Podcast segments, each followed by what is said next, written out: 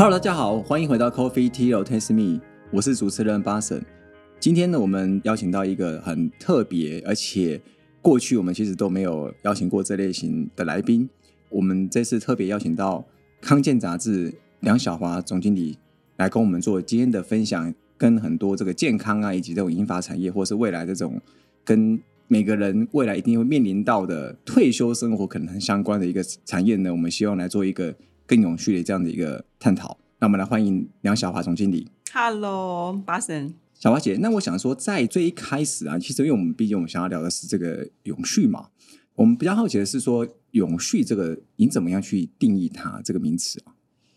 呃，我自己会觉得是说，永续它其实是一个观念，但它也是一个生活态度啦。这个生活态度就是说，我们自己身为人类，就是我们相不相信我们是这个跟这个土地是连接的，然后是不是地球的一份子？那如果我们相信是这样的一个观念的时候，我们自己会不会认为是说，我们自己不管是个人的成长发展，或者是呃组织的或者国家的这些发展，在我们的发展的过程当中，我们自己会不会觉得我们有一个责任，或者是说我们应该要同时去照顾到环境的这个平衡跟和谐？我相信过去疫情三年，大家非常有感觉，就是说我们其实跟整个地球是连在一起的一起的。对对对对对，我觉得这个应该是我觉得是一个嗯一个观念，但我也觉得它更是一个生活态度吧。我蛮好奇，你有没有觉得，就是为什么特别因为疫情，我觉得跟康健也有点连结，就它算是一个就是跟疾病啊、健康相关。是。你觉得为什么因为一个疫情啊，会让世界上每个人就会有感觉到这个危机感，或是说觉得好像连在一起啊？我觉得以往我们，尤其台湾，因为是一个岛国嘛，对我觉得虽然我们也有国际新闻，可是你看啊，我记得以前不管你说什么澳洲大火、呃哪里水灾什么的，所有人都还是觉得说，哦，那天边缘跟我没有关系。别人家的事，对，可是你看看这个疫情刚开始的时候，可能大家也是觉得说，哎，跟我没有关系。因为自己还没中啊。对，可是你想想看，在那个很短的时间之内，你看全球有几亿人染疫，六百多万人死亡，所以所有人都会相信是说，其实我们不会是独居在一个地方，然后跟这个世界没有关联。我觉得突然间这个疫情，地球也在用它的方式。让我们知道是说我们的生活方式，或者是我们有一些东西要暂停。嗯，我觉得这个跟过去是一个很不一样，所以为什么我觉得疫情它是一个有好有坏，就是说它造成这个 damage，但是它让所有全世界的人可能重新去对焦自己的 focus，重新去对焦自己的重点，重新去检视自己的生活方式。我觉得这真的是一个很大的一个礼物啦，我觉得。因为刚好只有这个病毒或疫情是可以无缘佛界直接跨过去的，但其他的东西、物理性攻击好像都不会跨 过跨界，对不对？对对。啊，所以我觉得它也有可能物理性攻击，对，我觉得它真的是一个，我觉得很相信是这个地球给我们真的像一些什么火灾啊，有海啸啊，好像是别人家是验都验他们去，但是物理性攻击感觉不到。没错，没错，对嗯，那康健其实最近我们看到在提倡这个真健康这样的一个概念哦。是。第一个，我觉得可能想要请呃小花姐来分享一下真健康是什么样的一个概念，以及他未来想要怎么样在台湾去推动这件事情。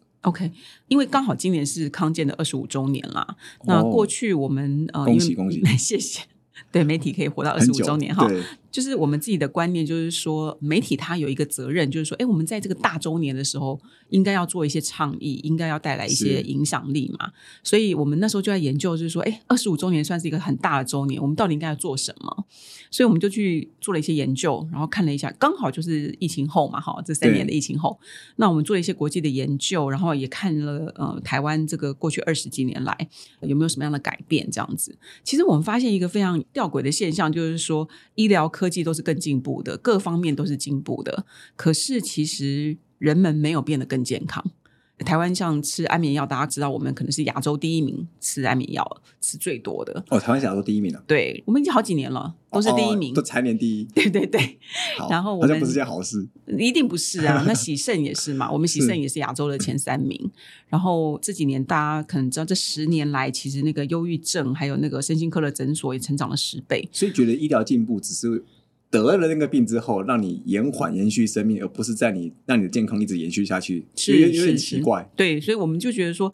一方面是观察到台湾的现象嘛，那一方面我们也看到国际的。那我们大概看了连续三年的那个世界经济论坛，过去这个呃世界经济论坛谈的东西全部都是政治经济的问题，但我觉得因为疫情的关系，我看到那个呃世界经济论坛有好多的题目都在探讨的是大健康这件事情，而这个大健康里头有很多的企业都是出来倡议，是说他们要为健康这件事情是负责任的。他们要为健康这件事情，不管是环境或者是个人的健康这件事情，他们愿意改善制程，他们愿意改善品管。我觉得各式各样的东西，我们看到这是一个很大的一个趋势的改变，所以我们就看了一下。其实真健康也不是我们创的，其实 WHO 就一直在推动这个 holistic health。那所谓的 holistic health，它指的是身心灵还有环境的平衡。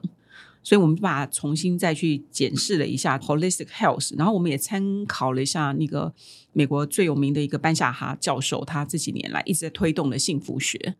那幸福学里头，他真正在鼓励的其实是真实的关系。何谓真实关系？就是说，因为我们现在三 C 还有科技这些，你想想看，你一天有多少时间在手机上、在电脑上？你的眼睛跟你的哦，真实的互动关系。对对，真实的关系。所以他一直在讲的说，人人类真正的幸福健康很重要一件事情是。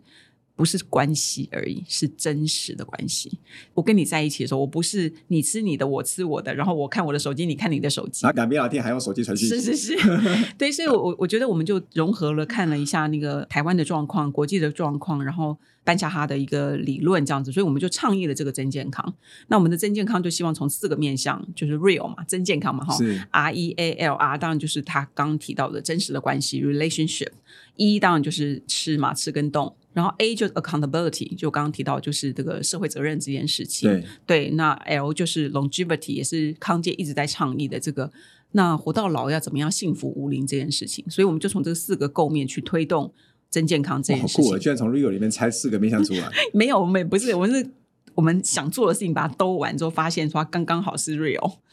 哦，是这样子来的哦。真的，当然我不是想要先用一没有 没有，我们哪有这么厉害？没有哦这么厉害，是我们研究完所有东西，我们想要做这些事情之后，发现说，哎，它刚好是 real，那也刚好是真健康，我们就觉得那我们就用 real 来倡议这样子，刚好一整年嘛，哦，我们就一季倡议一个行动这样子。像这一季 Q 三我们在应该算 A 了吧？A 了，哎，你好呢，不错哦。一一定是照这个顺序的啊。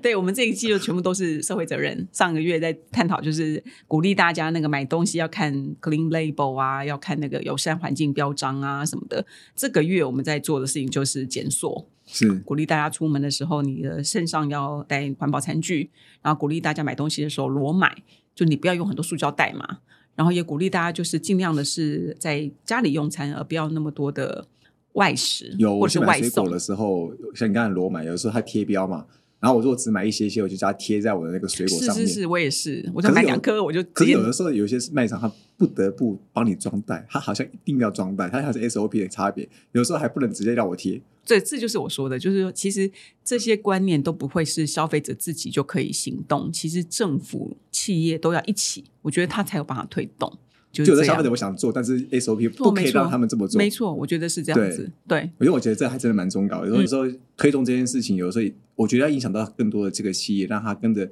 大趋势去改变，而不是说消费者。因为消费者有的时候目前还不够多的话，他很难去改变企业去做什么事情。是是是，对对啊，所以倡议这蛮重要的。倡议让他要改变观念，那可能是从政府的政策，它可以去协助推动，然后企业要有这样子的理念，愿意去做这些事情，因为它成本一定会提高嘛。那消费者的意识要抬头，然后愿意去采取行动。所以我觉得这个所谓的真健康，它绝对没有办法是个人自己就可以做到的，它真的是要一个整个环境一起去推动，才有办法去推动这件事情。那除了透过你们的这个媒体倡议之外，你觉得还有没有办法做更进一步，才把在台湾推动这个会更来的有效率，或者是说更快？其实我觉得媒体本身，我自己就觉得已经像我从来都不小看我们的影响力，哈就是其实十年前二十五年前影响力很大的，是是，到处我们都看到康健。我最近遇到好几个朋友都跟我说啊，我哪一年看了你们哪一刊的哪一个题目之后，从此以后我我不再喝含糖饮料，或是哪一年你们做了哪个题目之后，那个台北市政府就减塑什么的，我就觉得哇，康健还是挺有影响力的。那回到你刚刚的问题，就是说怎么样去让这件事情可以呃有影响力？今年也是我们第一次这么不一样的来做我们的周年庆。就是我刚刚提到我们的每个月的这个月月行动计划，我们都找很多的伙伴一起。倡议一起推动，是对，像我们这个月减速，我们也找了很多伙伴一起，就是一个是帮我们去把这样的观念传播给，因为现在已经是个社群的媒体时代嘛，对，每一个人都有每每个人的粉丝，我们就希望他们也去帮我们去推动这样的行动，然后去影响。消费者让这些事情可以不只是在我们自己这样的圈去影响。同样的，那我们自己因为同时我们每一年都有健康城市，然后有健康企业，我们也都会希望城市有城市的政策，健康企业可以一起去推动。我们就希望用这样的方式去让所有的事情是可以一起展开的。就像刚刚提到，就是它绝对是一个政府、企业、产官学，然后跟个人一起推动的事情。我们现在在努力的事情就是这样子。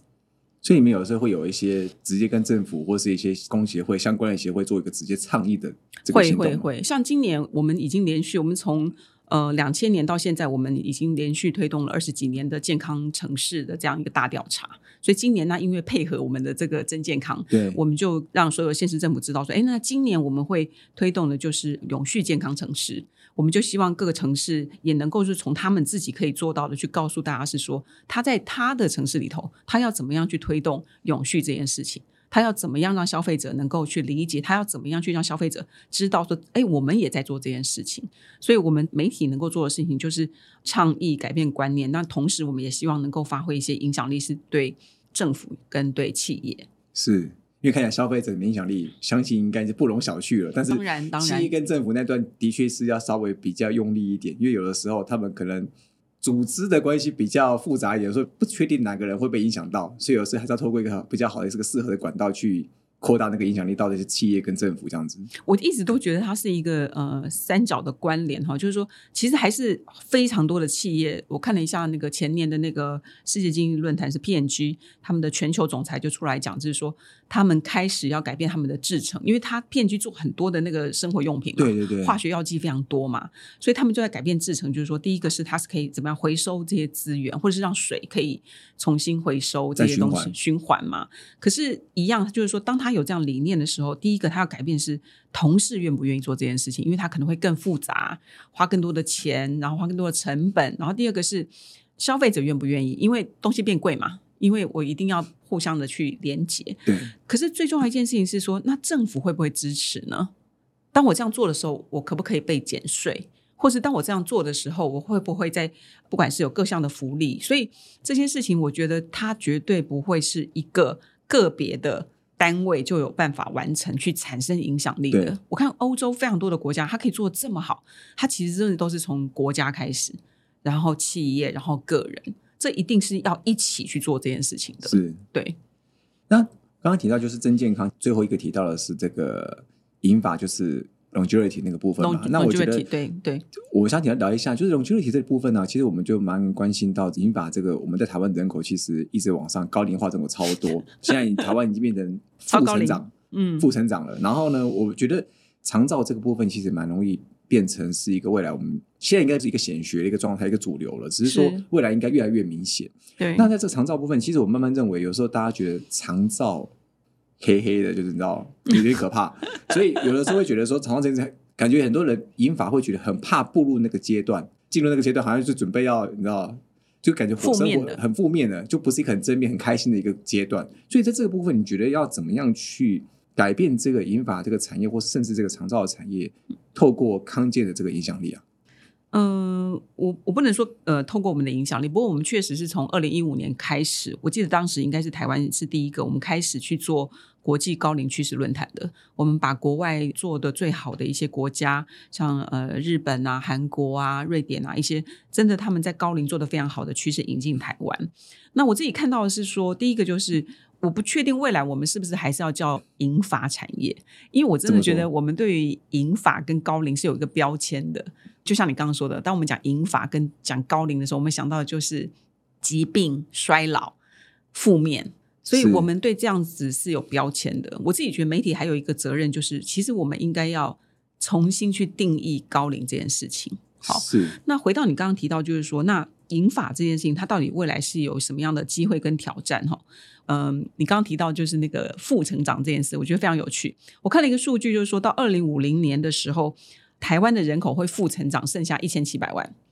对，我也听过，因为现在好像每年死亡人口大概是十八万左右，可是出生人口大概十三万，对所以每年减五万，所以说就是 算那个时间点差不多就会扣完，你知道？对，所以很可怕嘛哈，就到了二零五零年，我们只剩下一千七百万的人口。可是到二零五零年的时候呢，我们六十五岁以上的人口就变成四成了。所以其实你可以想象，就是说到时候这个高龄的人口会是居大多数。那我看了一下那个嗯，Stanford 它有一个高龄呃算是长寿中心吧，他们之前才做了一个研究报告，我觉得非常棒。就是说，第一个他们提到的就是说，现在二十岁以下的人几乎都会活到一百岁，所以呢，我们有非常多的人将来就是。注定要活到一百岁了哈！我讲的注定意思是说，你也许不想要，可能没办法。医疗技术会让你活到一百岁，会会活到一百岁哈，这是第一件事情。第二件事情就是说，那因为你会活到一百岁，所以人类的这样子的一个生涯会跟以前非常的不一样。我觉得他有一个观念非常好，就是说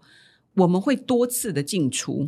所谓多次的进出，就是以往我们的生活就是说，可能就是呃念书、工作、退休。老去就这样，对不对？嗯但是那因为你现在要活到一百岁，所以人生会变多了很多阶段。那多次进出就是说，你可能会多次的回到学校，你可能到现在的还要回到学校。像我现在也是常常回学校上课啊什么的。哦，再经历一次前面经历过的人生阶段对，，然后你的职涯也会一下，你不会一辈子做一个工作，你会有很多次不同的职涯的转换。就是他这个多次进出这个观念非常好，就是跟我们过去的想象不一样，就是对，呃，六十岁就准备轮椅，然后准备轮椅，要准备老去哈，就我觉得非常的不一样。你现在去看七十岁的人，还非常的健康的人很多。好，所以我自己觉得说这是一个很棒的观念，就是说你会多次的进出。那当你会多次进出的时候，银法到底未来会有什么样的机会？你可以想象，就是说，我觉得台湾现在还面对一个问题，就是说我们对于高龄的想象太少，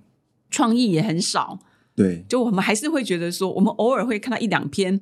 报道，就是说啊，其实美国谁谁谁八十岁都还在当模特儿，嗯。或是啊谁谁谁呃九十岁还健身健的讲到那个这个部分啊，我其实之前因为我去玩过跳空跳伞，哦。然后我刚好当时啊，我是在元旦去的，刚好有一个老先生，那个时候他已经八十三还八十四了，然后他是说他好像七十岁就发愿说他每一年都要去跳伞，嗯，然后一路跳到他不在不能跳为止，嗯，嗯，然后他每年就是给嗯这个期望，他就每年就去跳伞，嗯，他已经从七十岁，他现在可能跳了十几年了。是是是，那我觉得他是一个，他会帮自己设定一个很简单的一个目标，然后每年去做，对，那他等于是让自己强迫进入那个挑战的一个阶段，嗯，嗯我觉得也嗯蛮有趣的。对对对，因为我们康健嘛，哈，我我从健康的角度来看这件事情的话，其实我们从二零一五年，也就是八年半前，我们就是也是台湾第一个成立那个大人社团的一个组织。大人社团就是针对熟龄的朋友成立的这个社团嘛。会成立那个社团，就是因为我们看到那个高龄的未来。哎，大人是你们新定义的名词吗？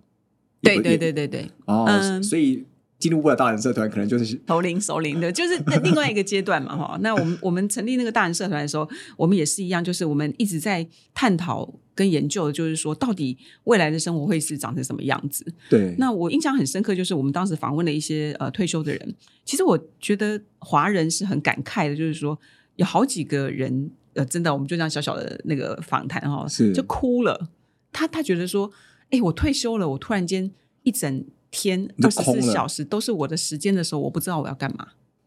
哦，的确是，大家有时候比较不会刻画自己退休到底要干嘛，好像就没了。对，然后他就每天望着我到底要干嘛。所以我，我我觉得这个是华人的呃状态哈。不过，我觉得我我看到台湾也有很多的改变啦。所以，回到你刚刚提到，我觉得英法到底有什么样的商机？我觉得第一个就是说，就是刚刚说的，如果我们要活到一百岁，你的人生会变得很多个阶段。所以，你可以想象，就是说，呃，我觉得在职、呃再婚，然后再就学，它都会是一个很大的趋势。当然，我觉得，因为你要活到一百岁嘛，那我从我的角度来看，那个健康长寿还是一个最大的机会。是，而且我觉得现在未来我才会有一个机会会非常的显著，就是 AI 这件事情。我觉得将来 AI 看大数据，然后去提供给你一个精准的建议，这件事情一定很快就会看见。所以我觉得就高龄的这个趋势来讲的话，我觉得我们从正面来看，呃，我自己会觉得从他们的身心健康，它还是有很多的一个机会。我自己觉得不会是只有所谓的长照中心或者是养老村这样的观念嘛。那另外一个是我自己很希望台湾会改变的，就是呃都市发展这件事情。因为我觉得未来如果是高龄的社会的话，高龄的人口都是希望能够居住在都市比较方便的地方嘛。那过去我们的都市规划全部都是从那个学区规划的，小孩的学区规划的。可是未来如果你都是老人的时候，你要怎么去思考你的社区要怎么样便利老人？这是一个 totally 完全不一样的一个规划，它也会是一个最大的商机。所以我自己觉得说，看待这个银发的这个机会来讲的话，我觉得如果我们可以想象得到这个人生的阶段的话，我还是觉得它非常有多的机会这样子。真的，因为毕竟未来你看到二十岁可以活到一百岁，那个时间超级长，是啊，很多个对阶段呢，而且以后每个人也许他退休的时间可能又会不太一样，或者他会多次进出，所以他可能就会可以创造出更多不同的，不管是就业机会，或者是说保健的机会，或是说是医疗的机会，我觉得一定。会嘛，就是刚刚说人口又负成长，然后你人口又老化，所以你一定需要更多的人就职。那那个高龄就业这件事情也会是未来一个趋势。对，只知道怎么样设定一个方式，让高龄很容易的就业。没错没错因为毕竟两个劳动年轻的劳动力跟年纪大劳动力不一样，对对所以劳力付出可能不是。没错，没错，没错。对嗯，而且他们因因为我觉得他们的健康，它其实也是帮助环境永续嘛。因为高龄的人健康，它其实会减少医疗资源的浪费，所以这些事情，它其实你整个来想的话，它还是一个非常值得推动的一件事情。是，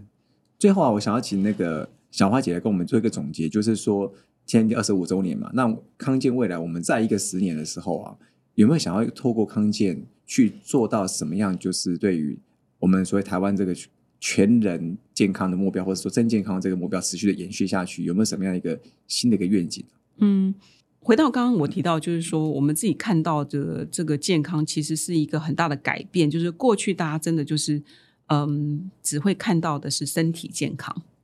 对，可是我自己觉得未来十年最重要一件事情其实是情绪的健康，心灵对心灵。所以我我我真的会相信说，最终都是要回到身心灵这件事情的。所以我们刚刚提到的那个 R，就是为什么我觉得 R 这个关系里头，它不只是指人跟人的关系，也不只是人跟环境的关系，更重要一件事情是你跟你自己的关系。我觉得在这个这么嘈杂跟好大家哲学哦。对，大家每天都被这些科技这些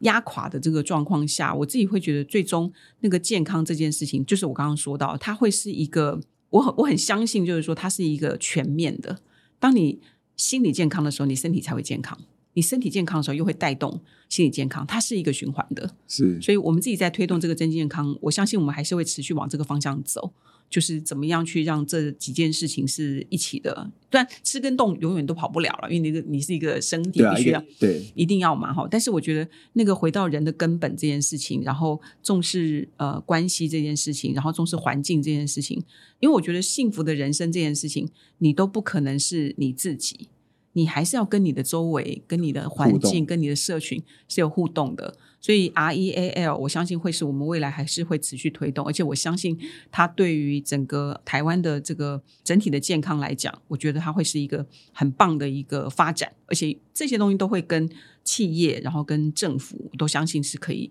相关联的。那我自己也相信是说，每一个改变，它可能看起来都是一小步，可是这个一小步，一步一步一步的走，我都相信是说累积起来，它会创造一个很不一样的改变。真的，如你所说，我觉得这个人跟人的互动，其实有的时候很多科技或者它演进的过程中，或人的演进过程中，它慢慢都会返璞归真。就是你可能让资讯越来越复杂，大家互动越来越少，但是最终它最后会回归到一个循环，就是开始觉得直接的互动更重要，更重要。真的，这是一个，我觉得人类在整个所有的循环里面，或者时尚产业一样，它都会有一个循环，就是当一个人走到一个没有点的时候，它就会一定在倒回来，重新再从源头再走一遍。我相信啊，，对，所以我觉得这个方向绝对应该是给未来一个有一个趋势的一个方向。一定，嗯，好，今天非常谢谢小花姐跟我们分享关于健康以及康健杂志在这些年里面二十五年来对我们台湾发挥很多影响力，包含我们怎么样去促进我们这个在申请你的健康还有跟环境的连结然后希望推动这个 real 就是今年这个二十五周年这四个目标然后在每一季推出。那希望康健可以在未来也在一个二十五年后五十周年的时候我们还可以希望再邀请到小花姐来分享 那那时候肯定是状况我们两个都不太一样高龄。对对都都算高龄。对再次谢谢康健杂志梁小华总经理来跟我们做今天的分享谢。谢谢谢谢大家。coffee tea or taste me 轻松聊有趣我们下次见拜拜拜拜